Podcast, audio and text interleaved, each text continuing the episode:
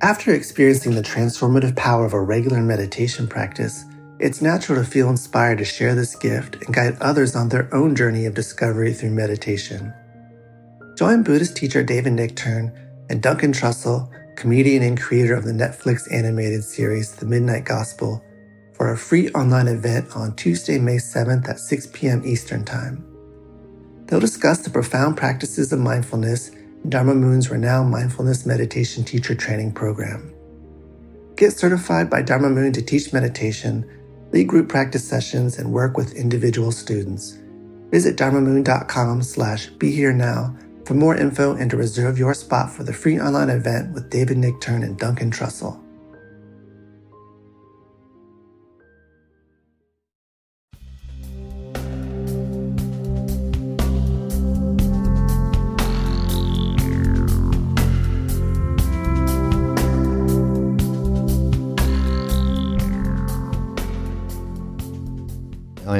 Really thankful you're here, Konda. And uh, on behalf of uh, the network, Be Here Now Network, uh, it's a big welcome to you and Mirabai. And uh, I, uh, so I want to say that above all, Konda Mason is going to be doing a podcast and it will be starting very soon. Where are we? In the middle of June. Well, we're, we're hoping to get it going. What in a couple of weeks, Konda? Maybe. Yeah. So uh, that's very exciting, and uh, Khanda knows a host of people that she'll be talking with and hanging out with. So, um, what's it going to be called? It's called the Brown Rice Hour. Ah. and it's a conversations at the intersection of land, race, money, culture, and spirit. Mm. Those are the conversations that I'm having right now. And so I was like, as long as I can, you know, stick with the conversations that I've been interested in, then I could do it. And uh, mm. and you Yeah. all said, do your thing. Yeah, yeah. Well, that's you know, it's the way it is for all of us, and certainly the way it is for me when I when I'm doing any of uh, the podcasts that I've been doing. It's got to be something that I really feel interested in, and I feel it's going to you know educate myself as well as share back and forth, which is really what the podcasts are all about. So. Uh, I I uh, I gave a little bit of a contextualization of what we'd be doing and what we'd be talking about here, um, but I'm just looking around and going, okay, we're all feeling the combined weight of COVID, of racial injustice, of economic collapse in front of us, and how can we find the resilience to weather this storm? And you know, we've been doing things from Love Serve Remember. Uh, putting together our, a weekly newsletter that has each one of them has a core something from Ram Dass, who has been dealing with all of this kind of thing for a long, long time. And so the relevance of what uh, he said back then is is uh, amazing how relevant it is for right now. So we've been doing that, and um, I think that. um one of the things that's happening for me is just the the start of understanding. I, I have a little bit of a different background because I'm from Canada, which is it is different than growing up in the United States to some degree. Uh, but I am just what's happening and what this is uncovering for me is looking where's my shadows with all of this? How do, how am I uh, how am I un, uh, by virtue of just even you know watching any of the events through social media or on television and seeing you know my own reactions and um, and then looking back into my own experiences of uh, of any of the, the the shadow that covers over the reality that we are so uncovered in right now.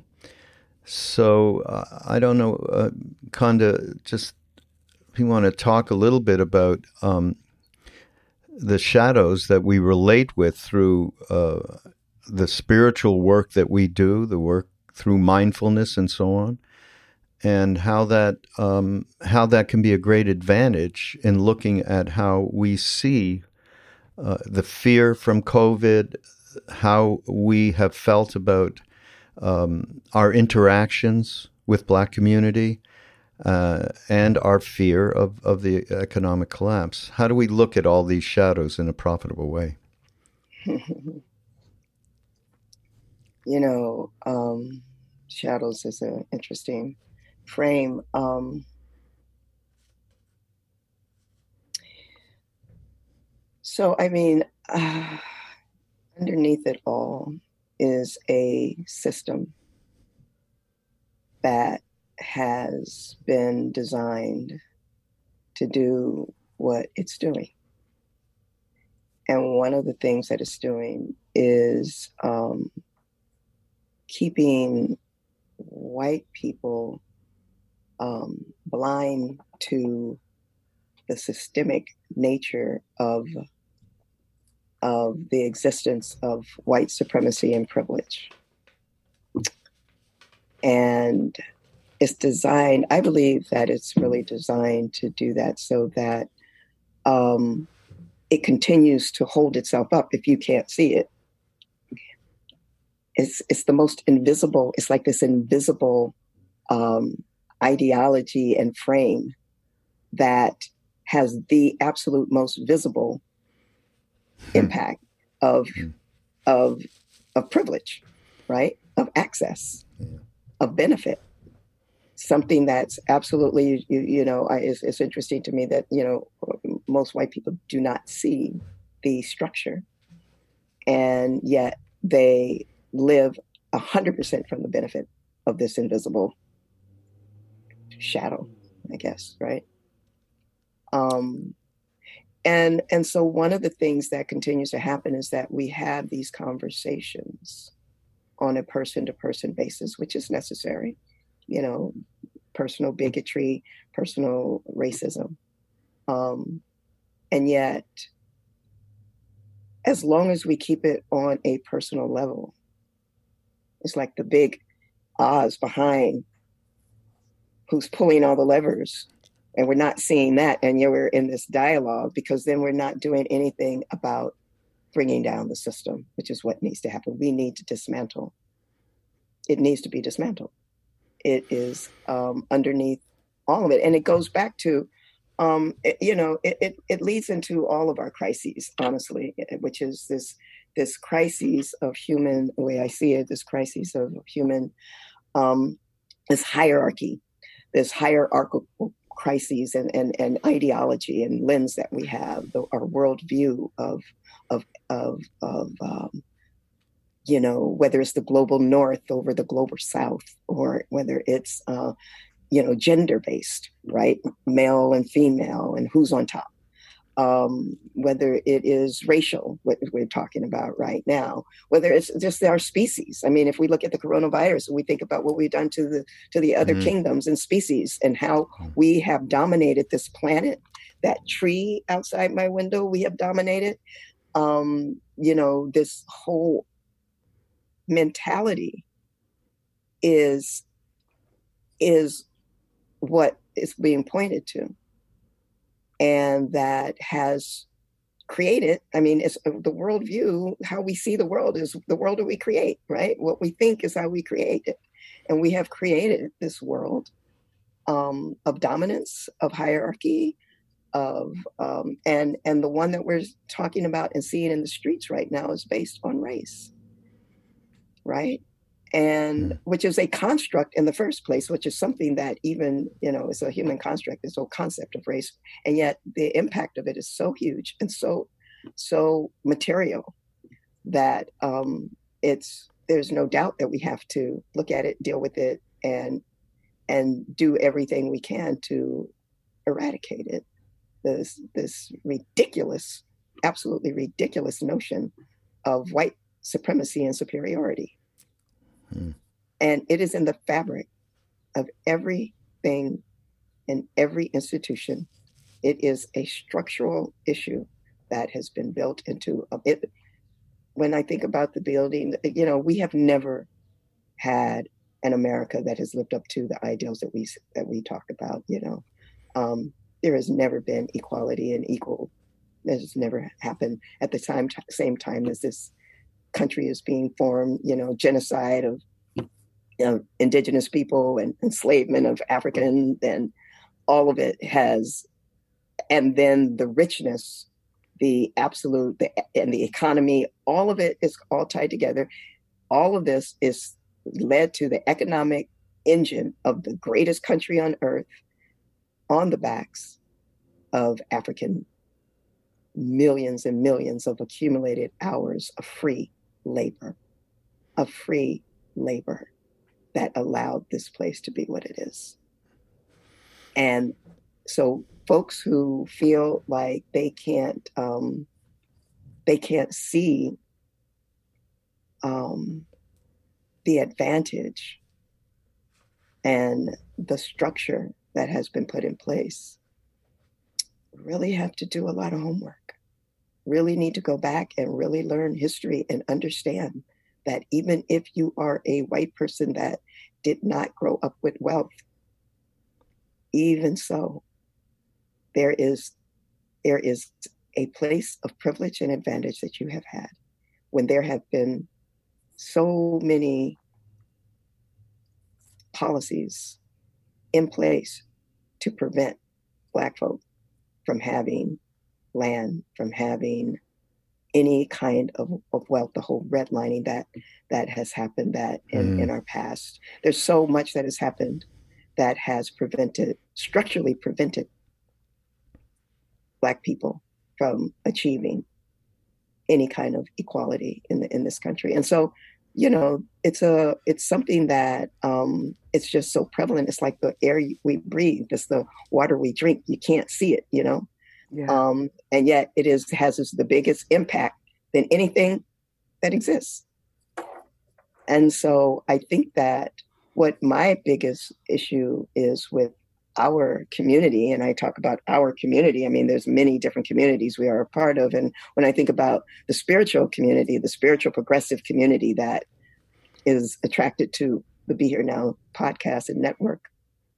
are this tendency of the spiritual bypass the spiritual bypass that says you know that goes to the we are one mm-hmm. that goes to aren't we all one and and what you said earlier um, i don't see race um, um, you know, going to the universal and not looking at the relative and answering yeah. the issues of the relative world with a universal answer. And um, and so um, that is really um, a perpetuation of racism. As a matter of fact, those who say I don't see color, I feel um, I have more fear of mm-hmm. than those that don't that than the than the racist that is out there with the with you know brandishing rifles and and confederate flags. I know who you are. I know you. I see you. You're showing me yourself with the confederate flags and the, all that you're doing but those who don't who don't have those kinds of um, outward displays who are your best friend and your people next door and the people in your that you go to lunch with and your friends. Who you know i don't i don't i don't see race. It's like first of all it's a lie if you don't see me as a black woman then i don't know what you're looking at okay so first it's a lie and it's a lie that wants to somehow obliterate race to obliterate oppression. That if I don't see it, then the oppression doesn't exist. It's like, let me cover my eyes. If I don't see it, then it can't exist. And um, and so you can't partner with me to dismantle the system because you can't even take it in and acknowledge it. And so um, those are the issues. I mean, I can go on and on, but those are the issues and that's what I see, and that's what this community um, has to really is in the face right now to address. Yeah, yeah. Well, wow. Mir- Mirabai, yeah, we. Um, the this community and this uh, idea. Actually, uh, I didn't tell you, Mirabai, but Konda and I talked oh when we were thinking about setting this up. Mm-hmm. And she's, I was so struck, Konda, by what she said um, that white America, I mean, this is not your exact words, but close to it, are living behind the veil, the veil of, of not knowing and not wanting to know the veil of privilege, you know, and this is what I meant by these shadows that yeah. when you said that, I, you know, it pushed me inside myself to, to see what's going on in, you know, in the, in the core of my being around not addressing this, around, you know, having some platitudes about uh, my relationship with black community. Um, and, um, the the privilege you said the privilege of not knowing is now over. And is it not right? I mean yeah i um, mean the truth of the matter you know it's interesting because i um you know i i was i was with one of my um friends and teachers at spirit rock who i adore white woman teacher. And we were having dinner one night. It was i don't know, I don't know about five years ago. And um and we were talking about well the race stuff that happens everywhere. And and she mentioned to me how we really don't see it. She was like you know she lives in marin county. She's like how's that like that white people really don't see it. Like we don't know what's really going on. And i'm like really? How is that possible? How is that really possible? And the truth is that when you if you don't see it, then would you change places with a black person? Would you be treated like a black mm-hmm. person is? Mm-hmm. Would you change places? Mm-hmm. And there's not a white person I know that would say yes to that. Mm-hmm. Would you trade places? So Maybe if you say no, you wouldn't trade places, then you know something. And what you know is mm-hmm. very deep. You know and you don't want it. Right? And so I think that, I really think that there's a cognitive dissonance that lives within the white American psyche because you know that there's something here. And you don't want to know, and you live a life accepting it you see. You live a life accepting something that you know is wrong for a whole group of people. Yeah, yeah. You live a life hmm. accepting mm. it. Mm. And you don't want to accept it because you're a good person. And so you live this I mean, I live that with um with when I think about um when I think about energy, you know, whenever I do something when I fly, Okay, I'm on planes. I used to be on planes a lot. Glad that's one benefit of COVID. When I fly, I'm constantly in this cognitive dissonance about, oh God, you know, I'm really someone who's really, you know, living a green life and green footprint as much as possible. And here I am doing all this flying. You know, mm. what how do I how do I rationalize that? Mm. You know, I rationalize it and go, well, mm, uh, I got to do that. You know, these are the things. So I, I know it myself in in that regard right and so what are the things around this race thing oh i hope you didn't hear that that you can when you think about it there's actually there's a place and that's where the shadow is that's being you're hiding mm, yeah because you know that there's something you mm-hmm. have to know the history of yeah. this country and yet you live a life that just puts the veil there's the veil. And it's like, that veil has got to go. Yeah. It's our little happy place. Yeah. That veil is intact and it's. Yeah. Because uh, what would you do? What would you, I mean, what, what kind of person does it make you to know that mm, you've allowed yeah. this? That you've allowed it? Does that then now make you a bad person? Nobody wants to be a bad person right? We want to be known we're good people. And you are good people. You know, I'm sure you are good people. And there's that fear of, you know, it's like watching someone get abused next door. You know, you have next door neighbors where the husband is abusing the wife mm. and you don't do anything about it. So, I mean, it's it's that kind of a situation that I think that white yeah. people are right now looking at because of the state that our country is in. Yeah. And there's this discomfort, a big discomfort. It's like it's like the, the comfort zone is like coming to a close, and you're in this discomfort zone. Yeah. Yeah, you know, Mirabai, you you have a little bit of a different perspective, but certainly f- from me. You have been doing this work oh. for a very long time, and uh, I think it'd be um, a good idea for you to share a little bit about how you've gone through and how you started doing this work, and basically, it's not just outer work, but the inner work that you did to really come to an understanding in yourself uh, and uncovered all of these shadows. Well, first, Konda, that's framing it that way is so helpful. That you know, it's not being willing to see, bringing you know uh, a what do we say, a veil or whatever it is. You know, I once realized that it, if you're confronted by a brick wall or a veil, if you can't see what's on the other side, it doesn't really matter.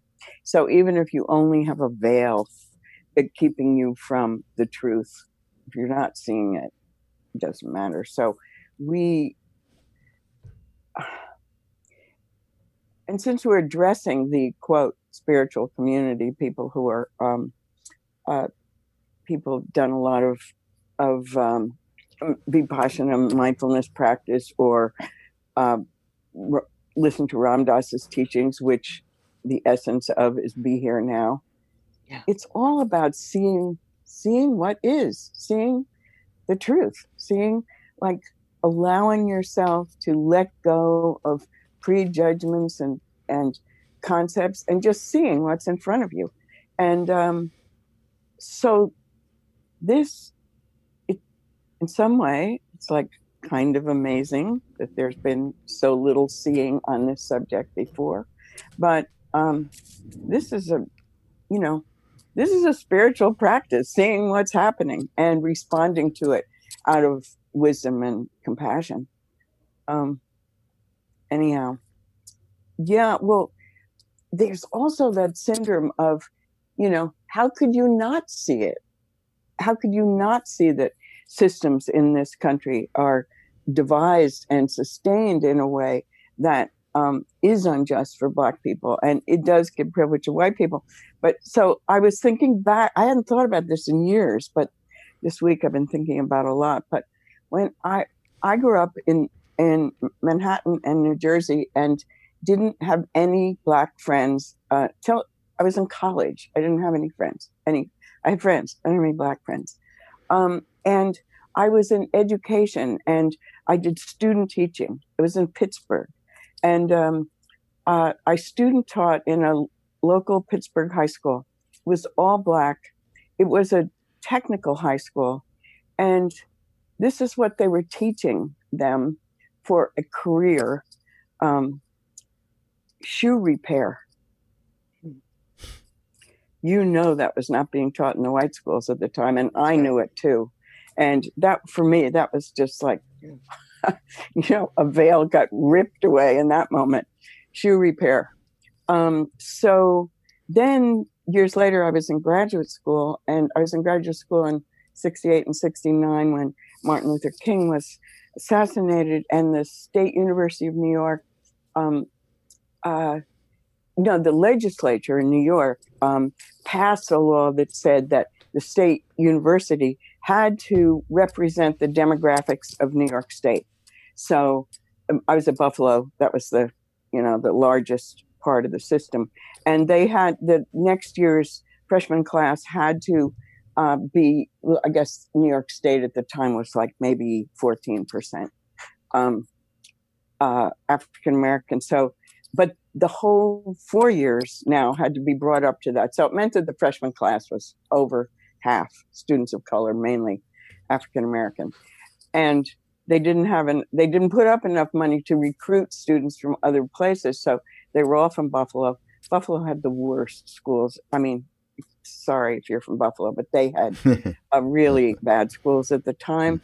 And the and and black students there were never they were never educated to think that they would go to college. So they didn't have any preparation at all. And they brought all these students onto, onto campus. And there were no systems, no plans, no support for them, like figuring out how to be in such a place and succeed. The point wasn't just to bring them there, the point was to help them succeed and graduate. Um, anyhow, I, uh, again, I, almost by chance, I, I became part of well, not by chance. I had like three black students in my class the year before, so I was considered an expert. So um, I was. So we started a program to educate. Um, I mean, to support and prepare and and find like culturally appropriate material and um, and so on. Uh, for these students. The only black faculty member in the whole university was Archie Shepp, great musician. Oh, uh, musician. So they, wow. you know, um, uh, anyhow, this I, have got to stop. But um, so then, a number of my students lived in the projects. They didn't have any space in which to do any studying, uh, and I so a number of them moved into my apartment. Um, and um, it was also the year that George Wallace ran for president. He came to Buffalo. There were drive-by white on black shootings. The younger brother of one of my students who was living with me then was shot and killed. Um, yeah. Yeah. Well, what so, you're, you know, what you're pointing to, Mirabai, is just the structural and institutional yes um, level of, and, and I'm going to call it more than just racism. What we are are dealing with right now, which is another layer, is anti-black. Is is, is anti-black. Yeah. yeah. And and anti-blackness is um, is a very specific um, racism that has its roots in chattel slavery, that has its roots in the dehumanization of, of, of Black people the attempt to, of dehumanization of Black people, um, and and to systematically, um, you know, to systematically prevent um, any kind of achievement. I mean, you look at these Black students. I, I, I hear what you're saying. I mean, you know, um, it's th- that is so prevalent and um, and that's now you're talking about the educational institution. So think about the educational institution. That's just one institution that exactly. we interface yep. with, right? That is structurally designed so that Black children will not achieve. And then, you know, you wonder and you look at the racial wealth gap. You look at all the all of the um, all of the manifestations of what structural and institutional racism creates, the world that it creates and and then you talk about um, you know why black people haven't done this that and the other um, as if as if there's been some kind of um, where we've been um, on the racetrack at the same place and starting from the same place and, um, you know, it's interesting because one of the statistics that I have, and this was just a couple of years ago, so it's outdated now and it's worse, but the average um, wealth of a white family in America about three years ago oh, yeah. was $144,000. And the average wealth of a black family is 11. 144,000 average, 11 and blacks are going yep. towards zero, and they're predicting that it's yeah. going to get to zero by by by um, uh, by twenty, I think twenty three, no twenty fifteen. Yeah. I'm sorry. That is going. Uh, no, I forget what year, but mm. that is going to go to zero. Now, I don't even know what zero looks like, zero wealth looks like, but because of the coronavirus and what is happening now, it's moving it quicker down that road. And so they, what was said at that time when it was a 142,000 average wealth of a white family, 11,000 average of a black family, that it would take if white folks didn't gain any more wealth, just stayed where they are, it would take 228 years for black wealth to catch up to white wealth mm. in this country. Mm-hmm. 228 years if it stayed steady. Mm. That's the reality of this country. Yeah. There are different worlds going on here. Yeah. Yeah. Yeah. Um, I like, uh, uh, do you want to do a generosity practice, everyone? Um, Michael Eric Dyson recommends yeah. personal reparations. Personal reparations. Just start giving money to people That's you right. know, That's to, right. to, to, black people you know. That's right. You know, give away that money that the that the feds just gave to everybody, yeah. if you don't right. need it, or question your need. Maybe you need it for something that you yeah. want, but yeah. maybe you don't really need it. I, yeah, it goes to the question, what's enough, right? Yeah, what's exactly. enough? I mean, the economic. We looking at the violence in the street of you know the killing of George Floyd and all the other black folks that we've seen being murdered. Um, that is, um, there's also economic violence. The economic violence against the black community is astounding. Yeah, yeah. And that is something that, as you just said, you know, resources have got to move. 228 years is not going to happen. Yeah. What is going to change this? Underneath it all, even, I mean, there's other people that Toni Morrison talks about that. It's not about race. It's not even about race. It's all about capital. It's all about money. I mean, Power. wasn't it all about Africans Certainly. being yeah. being yeah. treated and, and and and slavery, enslavement? It was all about capital, and that um, that underlying. So we can't. That's why when I have my conversations, um, I'm having conversations at the intersection of land, race, money, and spirit. Hmm. because right isn't land one of the things that we use as a determinant of wealth in this country and when mm-hmm. black people's land has been taken in the 1920s black folks accumul- uh, accumulatively had uh, about 18 million acres of land of farm i'm talking about you know the 40 acres and a mule never happened when they still were able to accumulate land 100 about 18 million acres of land aggregate today 2 million and losing 30,000 acres a year every year. We're losing 30,000 acres from a systemic play that is a collusion between banks, private sector, USDA, the government. I mean, it is just a um, land, race, money, and spirit. Mm-hmm.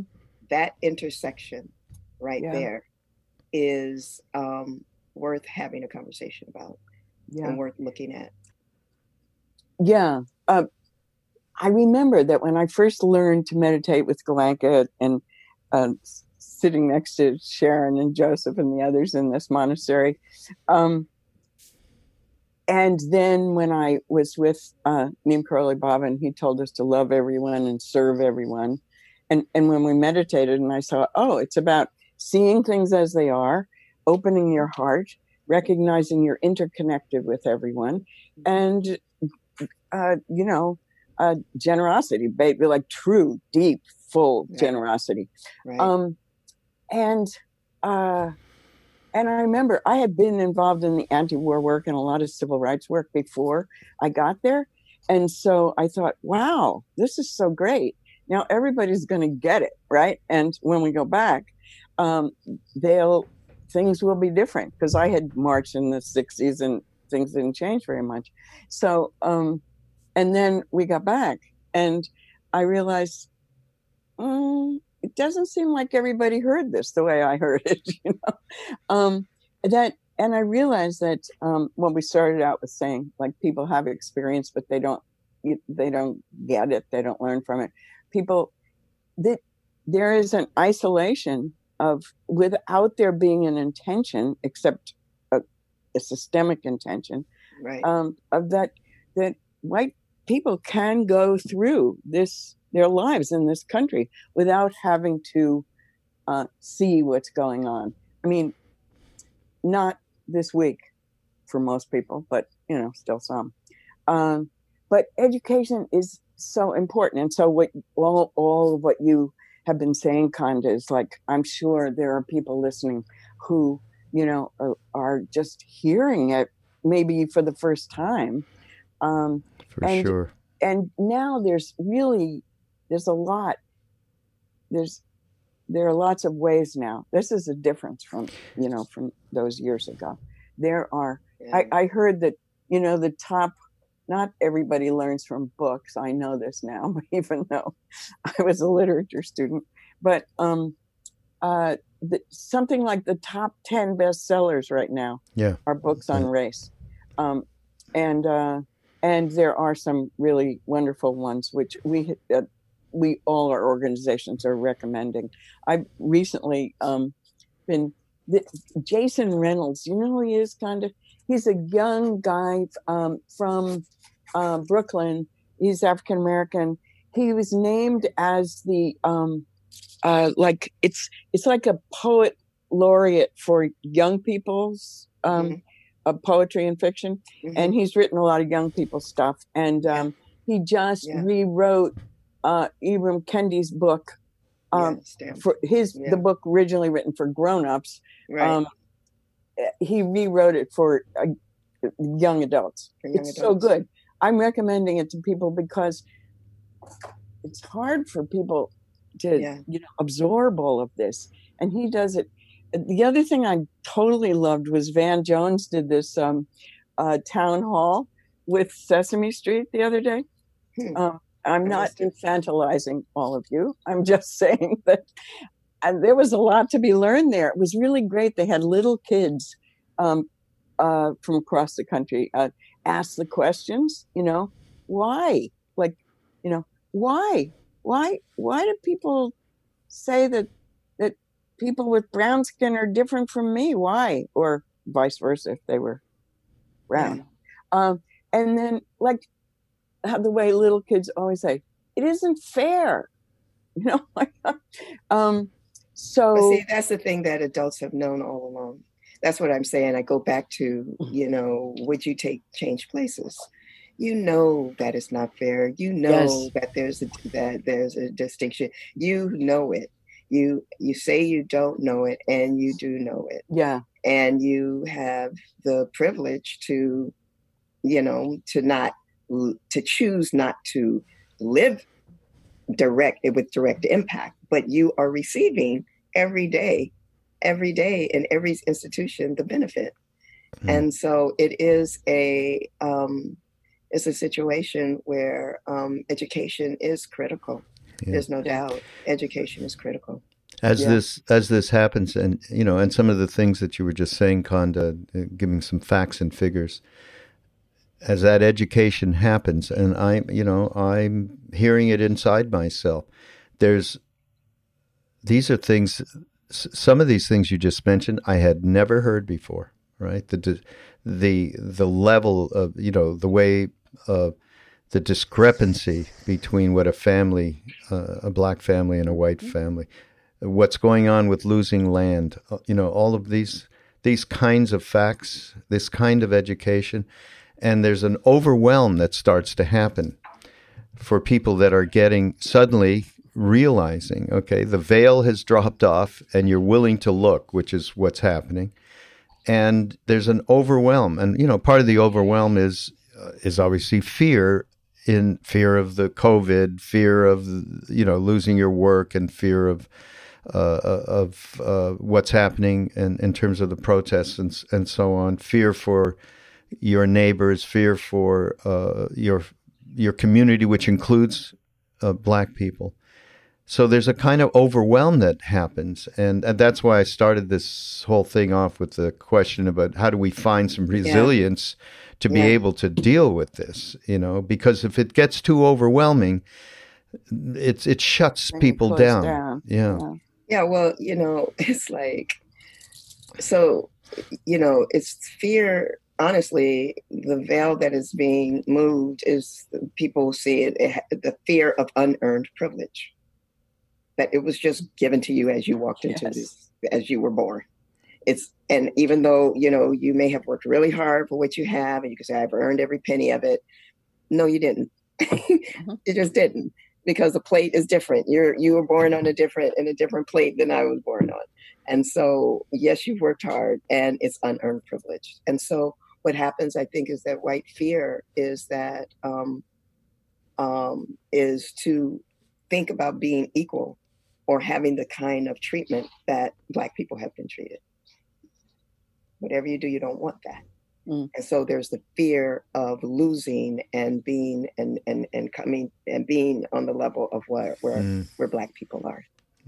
And fear of of of black rage, of knowing that there's been a huge discrepancy for uh, you know and and and and terror that's not we haven't even talked about the terror on our bodies on black bodies that has existed since since 1619 um, there's so much there and this overwhelm you know and the shut down over overwhelm it's like yeah it can be overwhelming.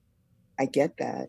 And allowing shutdown is again a privilege to shut down mm. and it also feels like a mechanism to keep the status quo even the shame that comes up you know and what that does i find that to also be a way of let me you know shame comes up so that now stops me from doing anything mm-hmm. or fear comes up that stops me from doing it, it whatever it is you, you you still stay in that quarter of, of the world that, that you live in.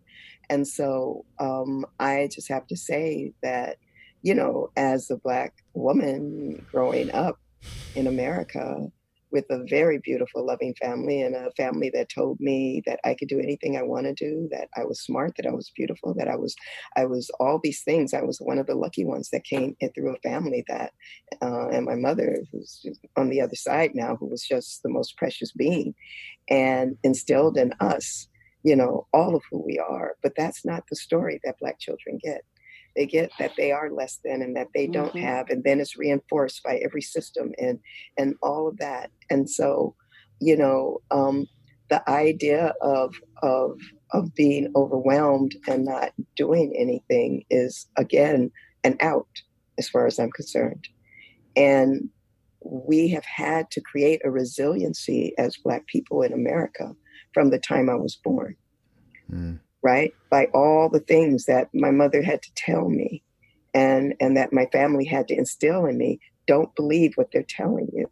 Don't allow this. Don't allow that. This is who you really are okay, this is, you know, when I, and all the double living that I do uh, still is true. I mean, you know, going into a store and, and I am fully aware every store that I go in, especially now, like when you bring your own bags, you know, like it's a, it's a good thing to bring your own bags in stores, right? And I live that way. I try to live as green as possible.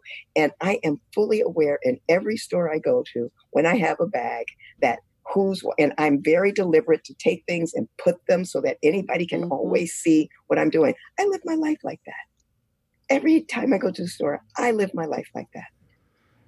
So this is the thing, right? This is this is this is the thing. This is what it looks like in an everyday basis and someone who has been given the gift of a, of of the gift that I have of my life. You know, it is still an everyday existence for me and so those who have even less access than I do, I, it's just it's it's unbelievable. Mm. And so when I think about that, I just think that you know, as white people who feel the overwhelm, it's like, yeah, well, it's been pretty damn overwhelming over on this side for a long time. you know, you know, it's like buckle up. you know, buckle up. Yeah Uh, that's what you actually you said to me at, at the end of that conversation. We had a couple of weeks ago after we talked about uh, living behind the veil and it's the privilege of not knowing is gone. And and you ended it by saying um, stop the we don't know bullshit already. Okay. right, exactly. exactly. likely This white fragility that I hope you all are familiar with the book White Fragility by Robin DiAngelo. Exactly. The white fragility is just something that have you read that, Raghu? No, I have Read not. Okay. okay. Assignment. Assignment. Okay, assignment. Read it. Okay. Robin DiAngelo. Everybody, we're going to have Everybody. all that in the show notes. Okay. Right. Robin DiAngelo's book, Robin White Fragility, is an important piece of work. There's a lot of important pieces of work. My grandmother's hands is another yes. one by Resmaa. But what um, I can send you to is a website, ERE, Education for Racial Equity. Education for Racial Equity. I, full disclosure, I am a advisor to the to the executive director and on the advisory board and is where robin is doing her work through is where Resmaa is doing his work through there's uh-huh. a lot of great work that's being done and workshops um, that um, you could take no matter where you are on the planet and um, that's the kind of and, and, and i just want to say one thing and that is that this is a lifelong. Mm. work. This is not I've read a book. This is not I mm. have a black wife. This is not yeah. I I none of that. This exactly. is a lifelong work that like what we've been doing in tandem with our with our mindfulness work and and it's it's lifelong and one thing leads to the other to the other and if you are someone who's concerned and staying in this concerned place but not actually acting and educating yourself and letting go of resources and moving what you know you can do, then you know, then you're still a part of the problem. Yeah. Bottom line, you're part of the problem. And so um, that's really how it how, how how how it lands for me.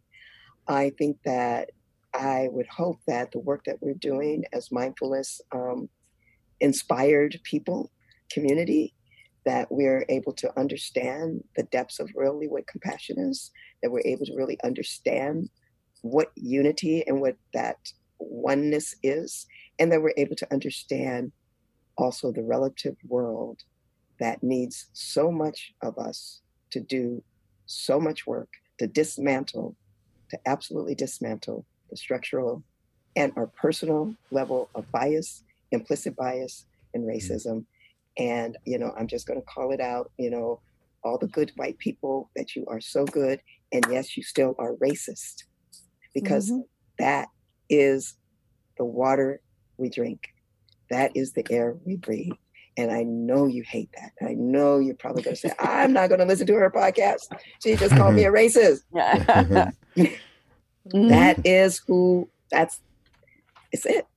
It's yes. it and mm. it takes a whole lifetime to purge it it takes a so get started if you haven't yeah you know at least at least one lifetime I at add. least at least exactly let's talk about lifetimes man so yeah. I, I, you know it is what it is and and and again it's not your fault we did not create it yes. we came into this world yeah. we did not create this and yet yeah. you are responsible for dismantling it though yeah yes yeah. yes I want to underscore that it how that it it takes a lifetime. Is it you know, I mean, really, I'll be an example. So I started out when I was like 19 or something. You know, had the the shoe repair awakening, and then you know all this time it's been so important to me in all the ways you can imagine, and and um, huh, and I want to add in terms of those of you who are educators, um, we did a lot of work inside the Center for Contemplative Mind and Society, which is now the board is now um, 50% or more, I forget, African American. And uh, we've worked a lot around developing ways um, that are that can bring the contemplative into making helping educate better uh, students of color. And there's fabulous um, webinars on that website uh, led by people of color. So I encourage you to go to contemplativemind.org if you're an educator yes. or just interested. But um, also, I just want to say, so I've been like that was ten or fifteen years of my life doing that one. Um, that uh, and yet, and yet, and yet, there's still, you know, when I read White Fragility, um, I there were parts of it that you know I would have emphasized a little something more than less. Uh, but when I read the statistics around leadership, the statistics around who controls all these different systems in our lives, including, uh, including, um, you know, of course, education, of course, healthcare, um, but entertainment, the whole range. That they're all like, you know, ninety-five percent led by white people, mostly white men. Uh, the government, you know, uh, and everything. Um, everything and but there was something about reading that and i realized oh all these years i'm i've been engaged in uh, work to for equity and inclusion i had and although it it happened kind of anyhow but i had not really paid enough attention to leadership to it's not just important to have x number of, uh, no. of, of African American people in your organization or whatever you're doing. Leadership, you know, it's so it, that's power. It, You're talking about power, Mirabai. Yes, that's where equity comes in. People, uh, uh, excuse me, but people talk about this DEI, diversity, equity, and inclusion. Yeah, what yeah. people are doing is this diversity thing. Like, oh, let me add some people of color here or women yeah, here yeah. or whatever, right? And they still have no power. They're not in power positions. Equity that is what equity is. Equity is sh- power sharing. And power does not concede power very mm-hmm, easily. Mm-hmm, mm-hmm. What has to happen is power sharing in every sector, yeah. all across the board. It has to be power share. And yeah. that is where equity is. And that's when you mean talk about leadership because yeah you can you can you can sprinkle you know people of color in all kinds of positions but are they the chair of your board are they part yes. of your board? Are they the ones with the CEOs? Are they in the C-suite? Are they in leadership? Are they? Are they? Are they? Are yeah. they making yep. the decisions? Yes. Are they the decision makers? Yes. And so that is um, what equity is all about. So yeah, yeah. If if we don't have if if equity is not the game that we're playing, then um, the rest of it is just it's brainwashing. Really. Yeah, look yeah. look at us though. Obama president, right? And then suddenly the antithesis of a human being becomes president. I'm gonna tell you, if Donald Trump was a black man, oh my God. I, I, have often thought that. Oh my God. we had to have the uh, pristine, beautiful, uh, I know, handsome, I know. most perfect black man really? to be the president. And we found him. Right? Yeah. He had to be all of that to be president. The bar for white men is so low. yeah, so low. yeah, it's unbelievable. So low. Yeah. So low. Uh, yeah. just unbelievable. But look oh at my God. But the, yeah, the, the, karma though, there's a c- collective karma with this that this stands out. Boy. yeah. Boy, well, oh he's boy. just a part of the psyche of the of he's just Yeah. represents he he's representative of who we are of what America is on whether you you know he doesn't represent Mhm. you he doesn't represent but he is representing look at this Yeah. look at America look at Mm. But I do think things are changing a little bit. oh Uh, I'm I'm I didn't I'm think this 10 days ago, but I'm, I, I'm thrilled at what's happening. I want those people to stay out in the streets forever.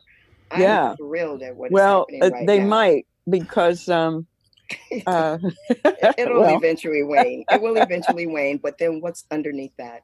What structures are going to be put in place? yeah, yeah, what of course. structures? Yeah, We have to restructure.